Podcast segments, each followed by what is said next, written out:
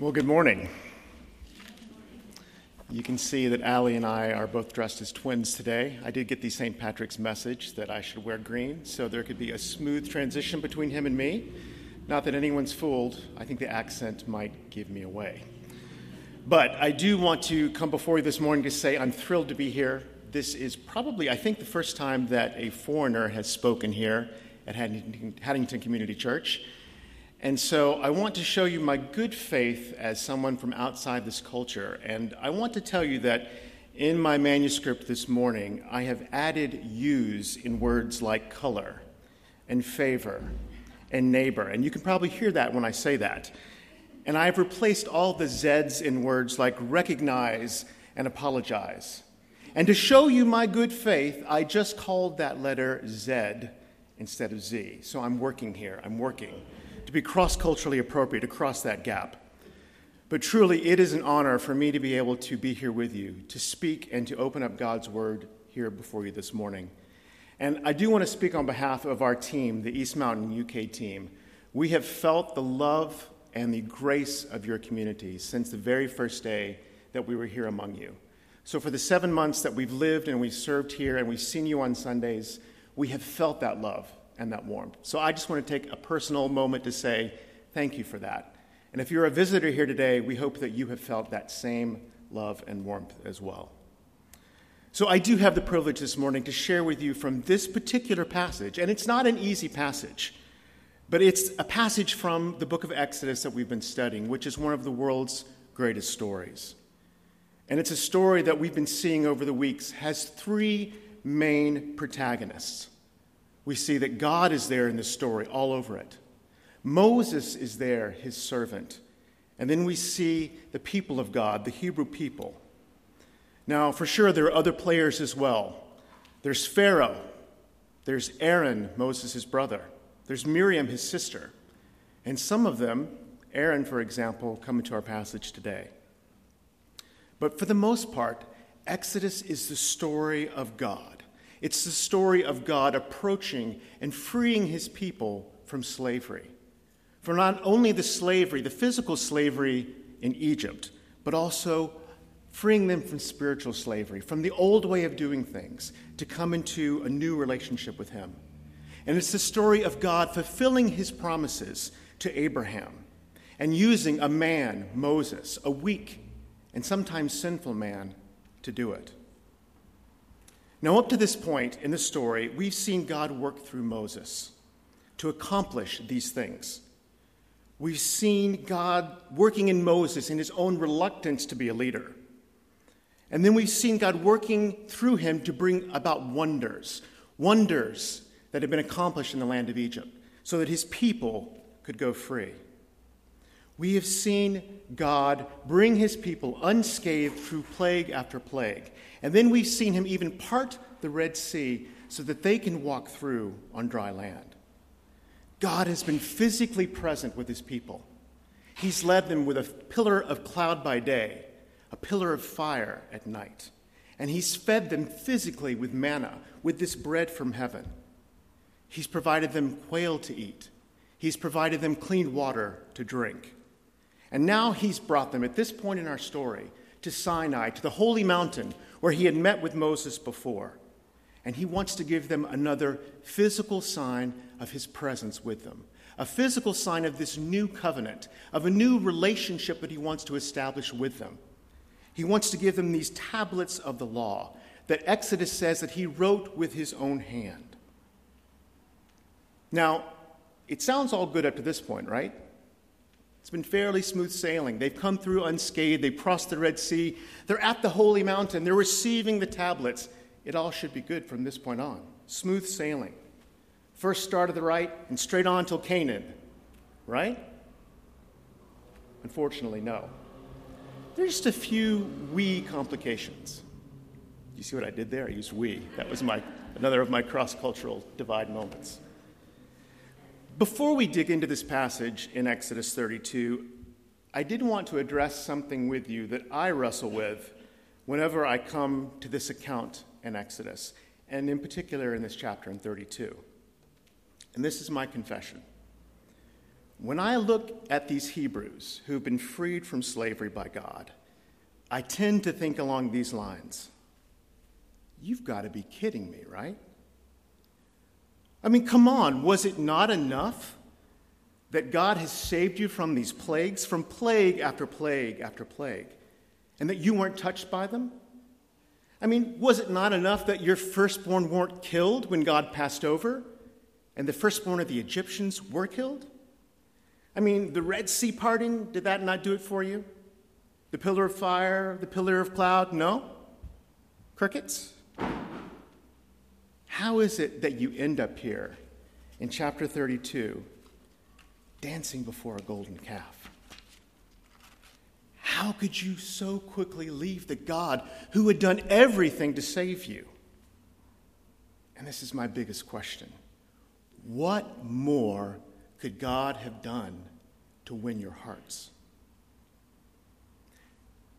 And I admit this to you this morning because it's a dangerous place for me to be in as I'm looking at this text, to put myself above these men and these women, for me to remain a spectator in this story.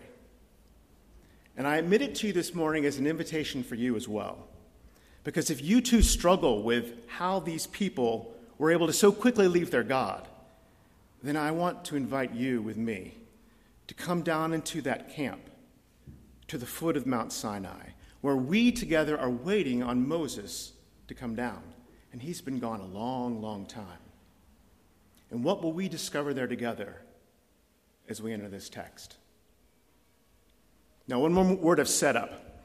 In Exodus chapter 24, and it's not one that we have read together, but we're told in Exodus 24 that Moses has gone up to the mountain to confirm the covenant with God and the people, and that he has brought 70 elders from Israel halfway up the mountain. And in that moment, these 70 elders and Moses have this appearance of God. They see God's physical presence, and all the elders bow down. And in that moment, the people rise up and they respond and they say, Everything that the Lord has said, we will do. So it seems like things are going well. The 70 elders go back down, and Moses ascends the mountain again, this time with his servant Joshua. Joshua goes with him about halfway, and then Moses goes all the way to the top.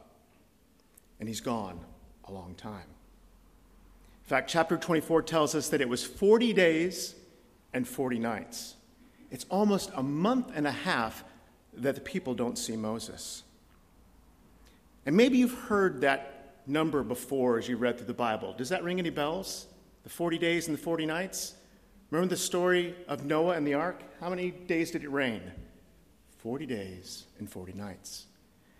Do you remember the story of Jesus in the New Testament, the part of the Bible that talks about him and his life?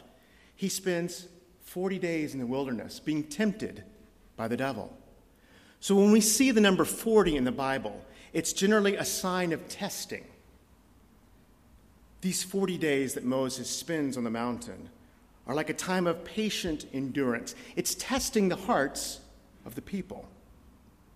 And how do the people of God do in the time of this testing? Well, not too well. Chapter 32, verse 1 says When the people saw that Moses delayed to come down from the mountain, the people gathered themselves together to Aaron and said to him, Up, make us gods who shall go before us. As for this Moses, the man who brought us up out of the land of Egypt, we do not know what has become of him. Now remember, Aaron is Moses' brother. He was the one that was tasked to speak with Moses before Pharaoh. And he was also the one that has been asked to lead the people in how to worship this one true God. And after a while, as the people are waiting, they get antsy and they head to Aaron, the second in command. Moses is gone. He may be dead for all we know. We haven't seen the evidence of God's presence for a long time. Chapter 24 also tells us that when Moses first goes up to the mountain, the glory of God descends on the mountain like a cloud, and the people see it. But after six days, that glory dissipates. And so they're left without Moses and without a sign of God's presence. So they come to Aaron and they say, We're tired of waiting. Make us gods. Moses and his God haven't been seen in these parts for a long time, so we know that you're second in command. In effect, what they're saying is, You, Aaron, take Moses' place, and you provide us with a God to replace the God that he told us about. And Aaron doesn't really hesitate. And maybe it's out of weakness. Maybe it's out of fear. Maybe he feels flattered that they're coming to him. We don't know. But verse 2 says Aaron says, Take off the rings of gold that are in your ears, the ears of your wives and sons and your daughters, and bring them to me. So the people took off the rings of gold that were in their ears and brought them to Aaron. And he received the gold from their hand and fashioned it with a graving tool and made a golden calf. Now, we know this is bad, right? But how bad is it? Well, think about this. Where in the world did these people get their gold earrings? I mean, they had been slaves for generations in Egypt. And slaves generally aren't the kind of people that are just swimming in fine jewelry. So, where did they get the earrings? Well, the Bible actually tells us exactly where they got them. In Exodus chapter 12, the Hebrews are leaving from Egypt. And verse 35 says, The people of Israel had also done as Moses told them, for they had asked the Egyptians for silver and gold jewelry and for clothing. And the Lord had given the people favor in the sight of the Egyptians so they let them have what they asked. Thus, they plundered the Egyptians. So it's God who had miraculously provided these gold earrings. He had moved in the hearts of the Egyptians as the people were leaving and provided them with these riches. And now the people were bringing the riches given to them by the true God. They were handing them to Aaron, who hammered and shaped them into the, a gold covering for a statue of a calf a bull, one of the gods of fertility that had been worshipped in Egypt, which was the land of their slavery. And the people look at this statue, and in verse 4, they say, These are your gods, O Israel, who brought you out of the land of Egypt. When Aaron saw this, he built an altar before it. And Aaron made the proclamation and said, Tomorrow will be a feast day to the Lord. And they rose up early the next day and they offered burnt offerings and brought peace offerings. And the people sat down to eat and drink and rose up to play. And just so you understand exactly what's going on here, the Hebrew word that gets translated into English as to play has a distinct sexual connotation to it. So these people have taken the gifts of God, they've used them to create a false God and now they're worshiping it by feasting and drinking and participating in an orgy. That's what they're doing. This is bad. And this is where I am tempted to rise up on my high horse and go, How could you? I mean, come on. I, for one, would never, ever do something so willfully and ridiculously sinful. And maybe you're tempted to join me on my high, high horse and judge them for their sins. Because this is what this passage is really all about it's about sin. And this is where it begins to smart. This passage pinches us in all the wrong ways because it's about sin. And sin is like a dirty word in our culture, isn't it? And we don't like the sound of it. It's so old fashioned. It's so quaint in all the negative kind of ways. For me as an American, it conjures up images of old preachers in dusty suits in a tent re- uh, meeting revival in the South. Maybe for you as Scots, it conjures up images of John Knox beating on the pulpit at St. Giles, or some preacher in an island in the north, a dour Scot who never smiles at anything and who, for him, anything that's enjoyable is a sin. Sin may bring that up in your mind. On Thursday, I was in the city. I was uh, doing some preparation for this, and I went into a coffee shop right near the Royal Mile. And they have this section where you can uh, do a book exchange. They have all these books there. And I saw one that caught my eye. I actually took a picture of it. And the book was called Legacy of Sins. And there was some poorly done artwork of this woman from like the 19th century. In fact, it looked like it was drawn in the 1990s, but it was supposed to be some Victorian looking woman who was all prim and dour, but she kind of had a seductive look on her face. It was a romance novel. I, I, can't do it very well, sorry. I can show you the picture later if you want to see it. But it, it was like this is how our society looks at sin. If they think about it at all, it's something naughty. Ah, sin. It's something to be laughed at, to be winked at, to kind of smirk about, but ultimately indulged. But as we go back to this passage in Exodus 32, we see this is not a romance novel. And if it is, it's a romance gone horribly awry. In fact, one of the studies I was looking at called this honeymoon adultery. I thought that was pretty telling. The people have pledged their troth to God, so to speak, to be in a relationship with this God who would save them. Remember, they're the ones who said, Everything the Lord has said, we will do. They said, I do to being God's special people and to live according to his ways. And now, in his absence, literally in a month and a half, they've gone off and they're having a fling with another God. And even in our jaded culture, we might look at that and go, yeah, that's kind of a sin. So, if this passage is about sin, if it's about this breaking of the relationship, the covenant relationship between God and his people, how do the three main players deal with it? How does Moses respond when he finds out? How do the people, and Aaron as the people's representative, how do they react when they're confronted? And most importantly, how does God respond? He's the one who's been wronged here. How does he feel about sin, and what does he do about it? That's the question. So while Moses is here on the mountain, God tells him what the people are doing in real time down below. In verse 9, the Lord said to Moses, I've seen this people and behold, they're a stiff necked people. Now therefore, let me alone, that my wrath may burn hot against them, and I may consume them, in order that I may make a great nation of you. God's anger here is burning white hot. He is not happy. And he is offering to take out all of them and to start over again with Moses. And in the next verses, we see Moses begins to plead with God. He says, God, please relent. He says, God, if the Egyptians hear, what will they think about you? They'll think you, you brought your people out to do terrible things. And then he reminds God of his promises to Abraham, to Isaac, and to Jacob to make them into a great nation, to bring them into the promised land. And God has compassion in that moment, and he relents. Now, does this mean that God is soft on sin, that he doesn't care? No. Not at all. And as we'll see, he is not soft on sin. And does it mean that God is a pushover? Can he so easily be convinced by a human being?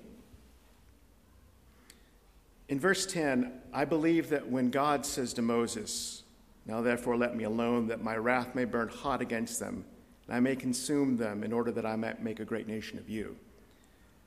I believe that he's not really asking for Moses' permission here. I mean, God doesn't need Moses' permission to do anything, he doesn't need any of our permission to do anything. What I believe he's doing here is giving Moses an invitation. He's inviting Moses to intercede for his people. He's showing to Moses that he has a special place as a mediator. And it also shows, as we'll see, what kind of mediation is really needed to deal ultimately with sin. But we'll get to that in a bit. So God relents, and Moses takes the tablets and begins to descend from the mountain.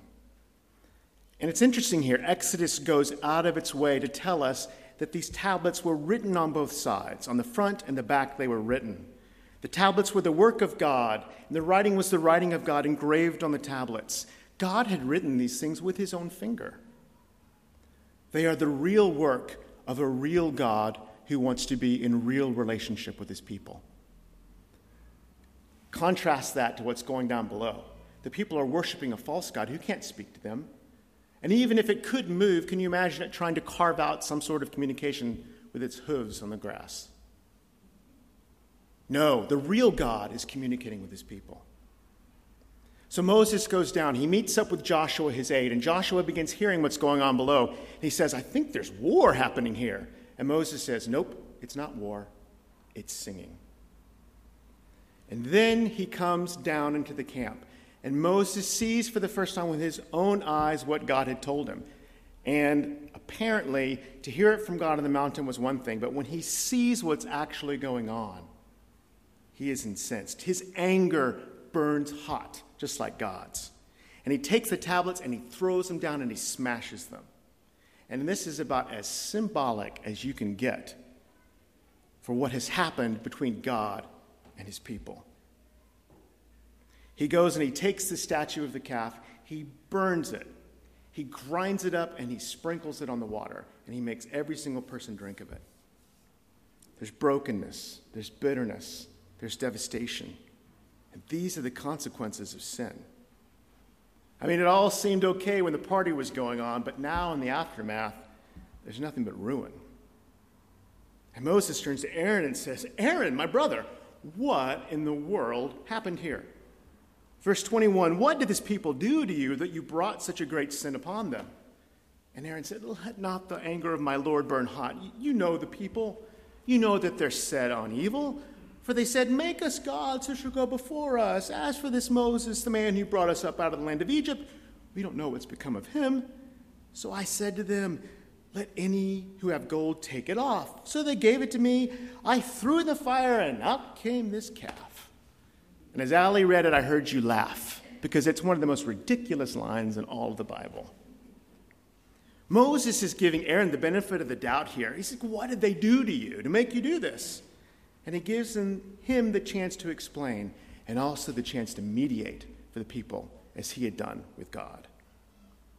And instead, what we see is Aaron's weakness. We see Aaron's sin. We see his pathetic excuse. And first, he blames the people. It's them, Moses. They're evil. You know. They forced me to do it, and so I gave in. Uh, yeah, I told them to give me the gold, but I took the gold and I threw it in the fire, and poof, out came this golden calf. I mean, it's like a five year old who you've caught red handed with a crayon in front of a wall that he's well decorated. You're like, what did you do? He says, well, um, it wasn't me. Uh, you know that um, street performer we saw in Edinburgh at the festival? Yeah, the guy who did the art stuff. He broke into the house and he came through the window and he did this. And he handed me the crayon and he told me to hold it and he said, The title of this artwork is called It Wasn't Me. I mean, actually, if my five year old did that, I'd be pretty impressed. But I mean, it's about that ridiculous about what Aaron says. But Aaron's response, if we're honest, his response to sin is a lot like our own. It wasn't really my fault, it was their fault. I mean, and even if part of it was my fault, you need to understand the extenuating circumstances. I was under a lot of pressure. I needed a release, so I threw this in here, and out this came, and voila.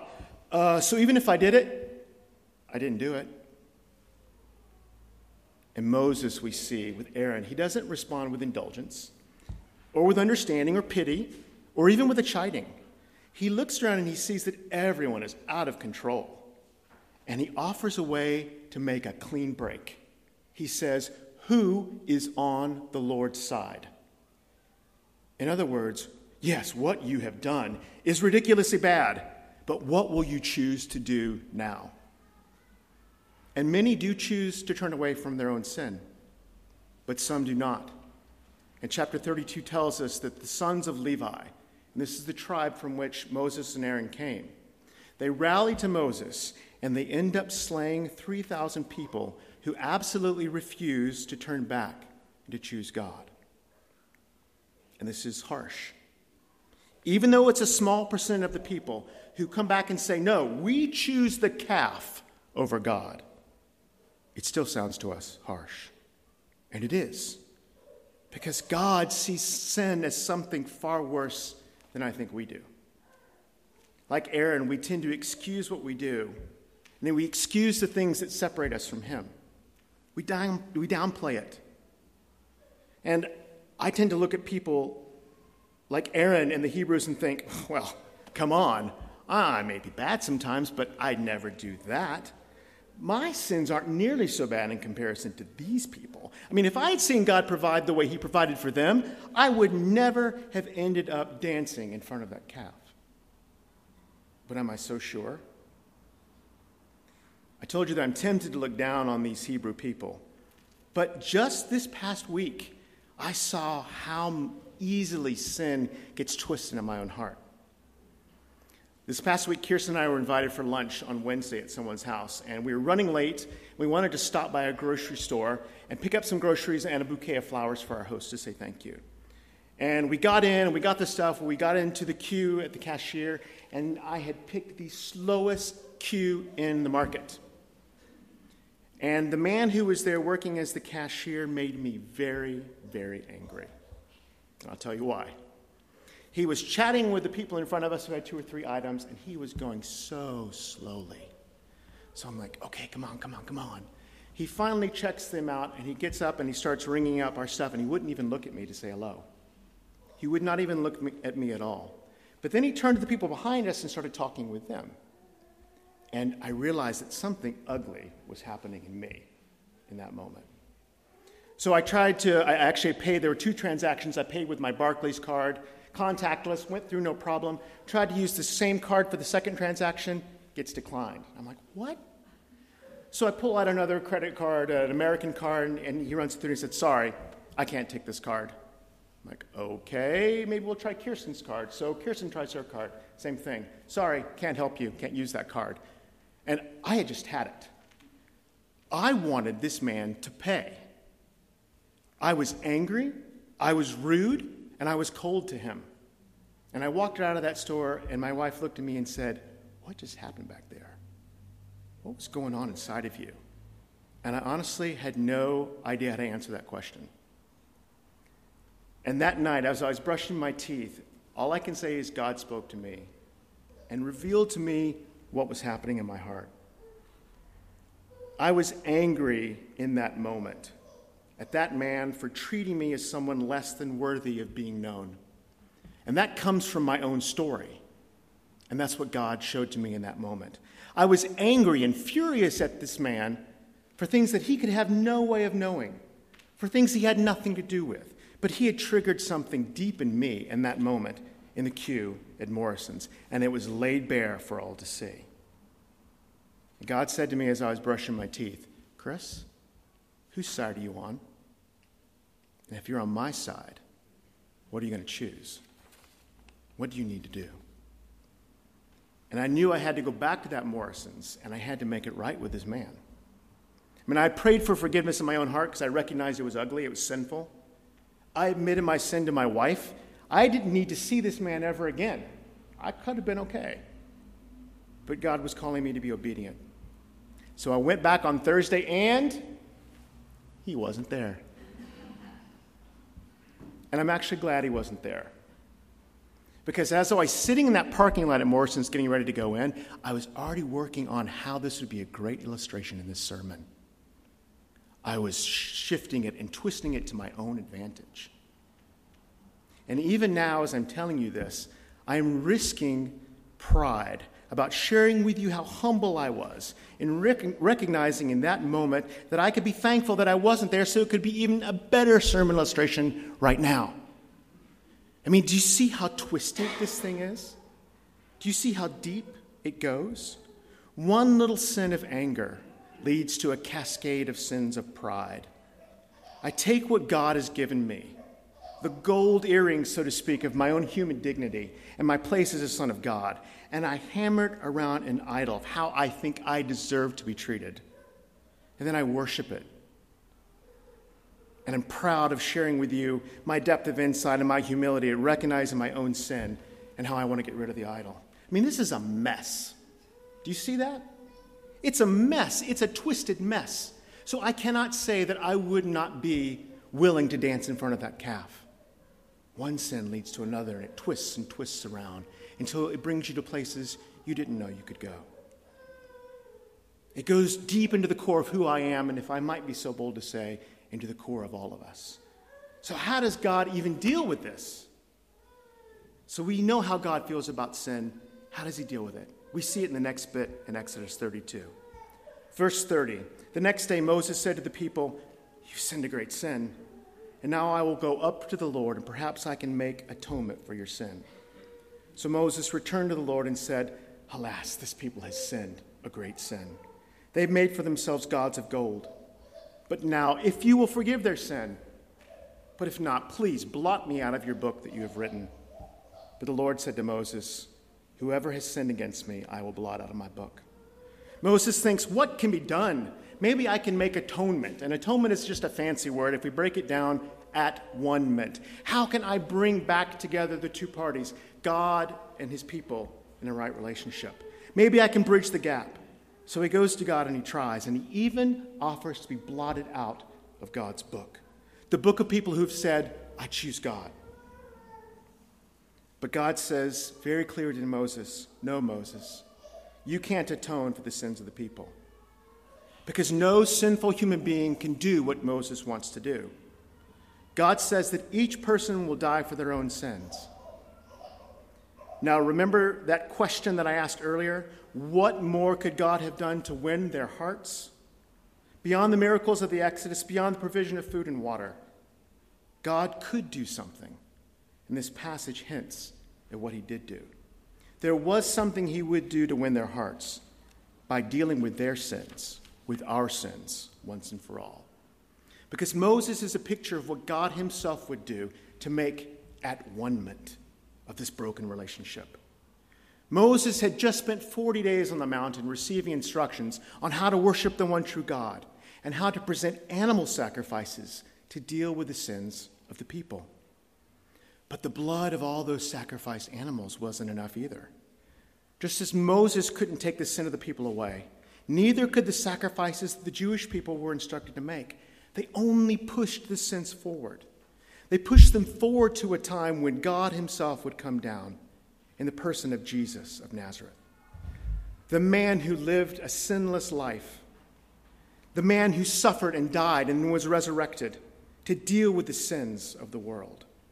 The sins of the Hebrew people and Moses' sin, they're pushed forward to the cross. And then our sins, the sins of all of those who lived after Jesus, were pushed backwards to the cross. So they are met in that moment where God comes as a man and sacrifices himself.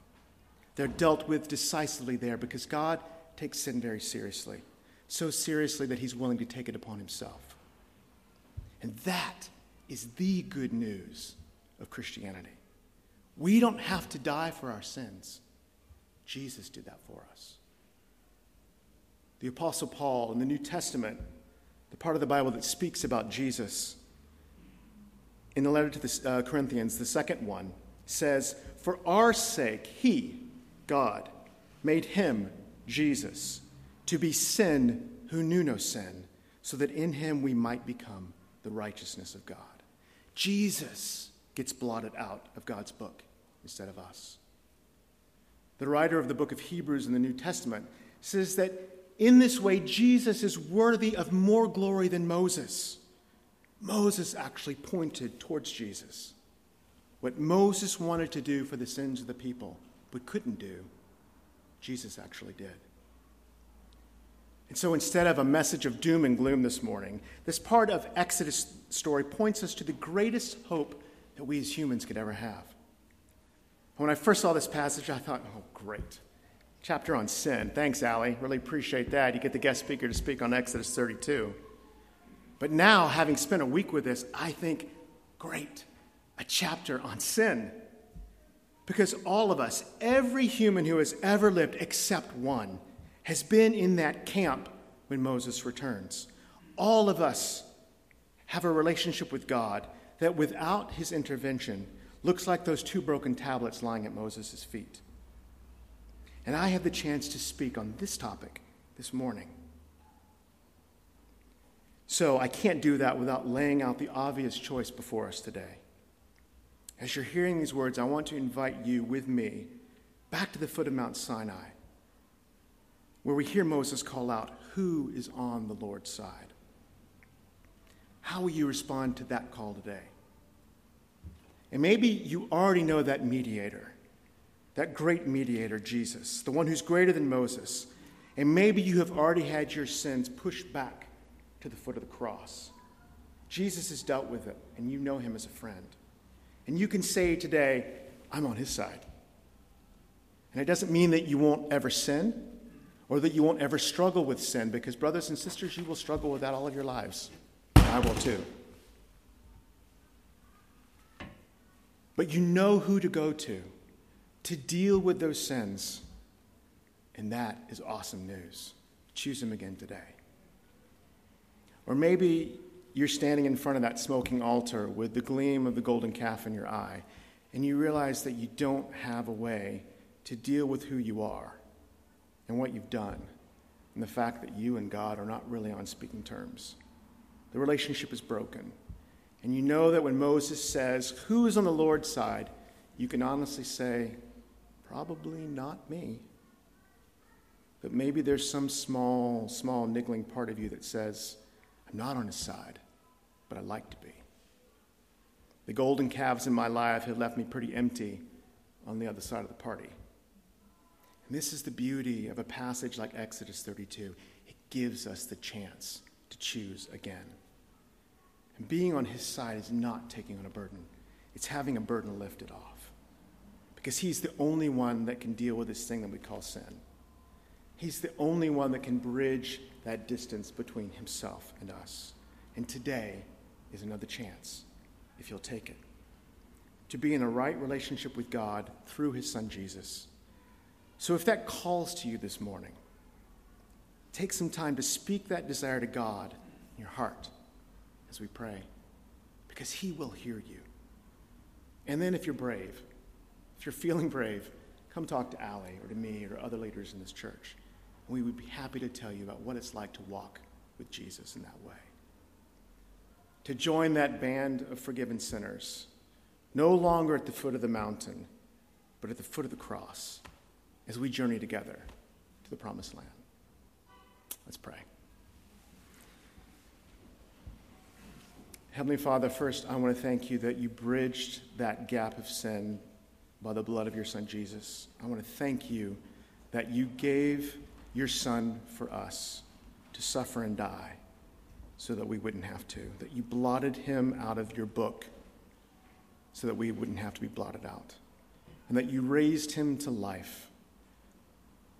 For that, we thank you and we worship you. And Lord, I pray that as we have all been confronted with that decision today, that we would stand up and say, We choose you. We choose to be in relationship with you. God, I thank you for what you're doing here this morning. I pray that your Holy Spirit would continue to do your work in the hearts of all the men and women present here today. And as we get ready to sing, Lord, that you would continue that work as we go from this place. We thank you for it. In the name of your Son, by the power of your Holy Spirit. Amen.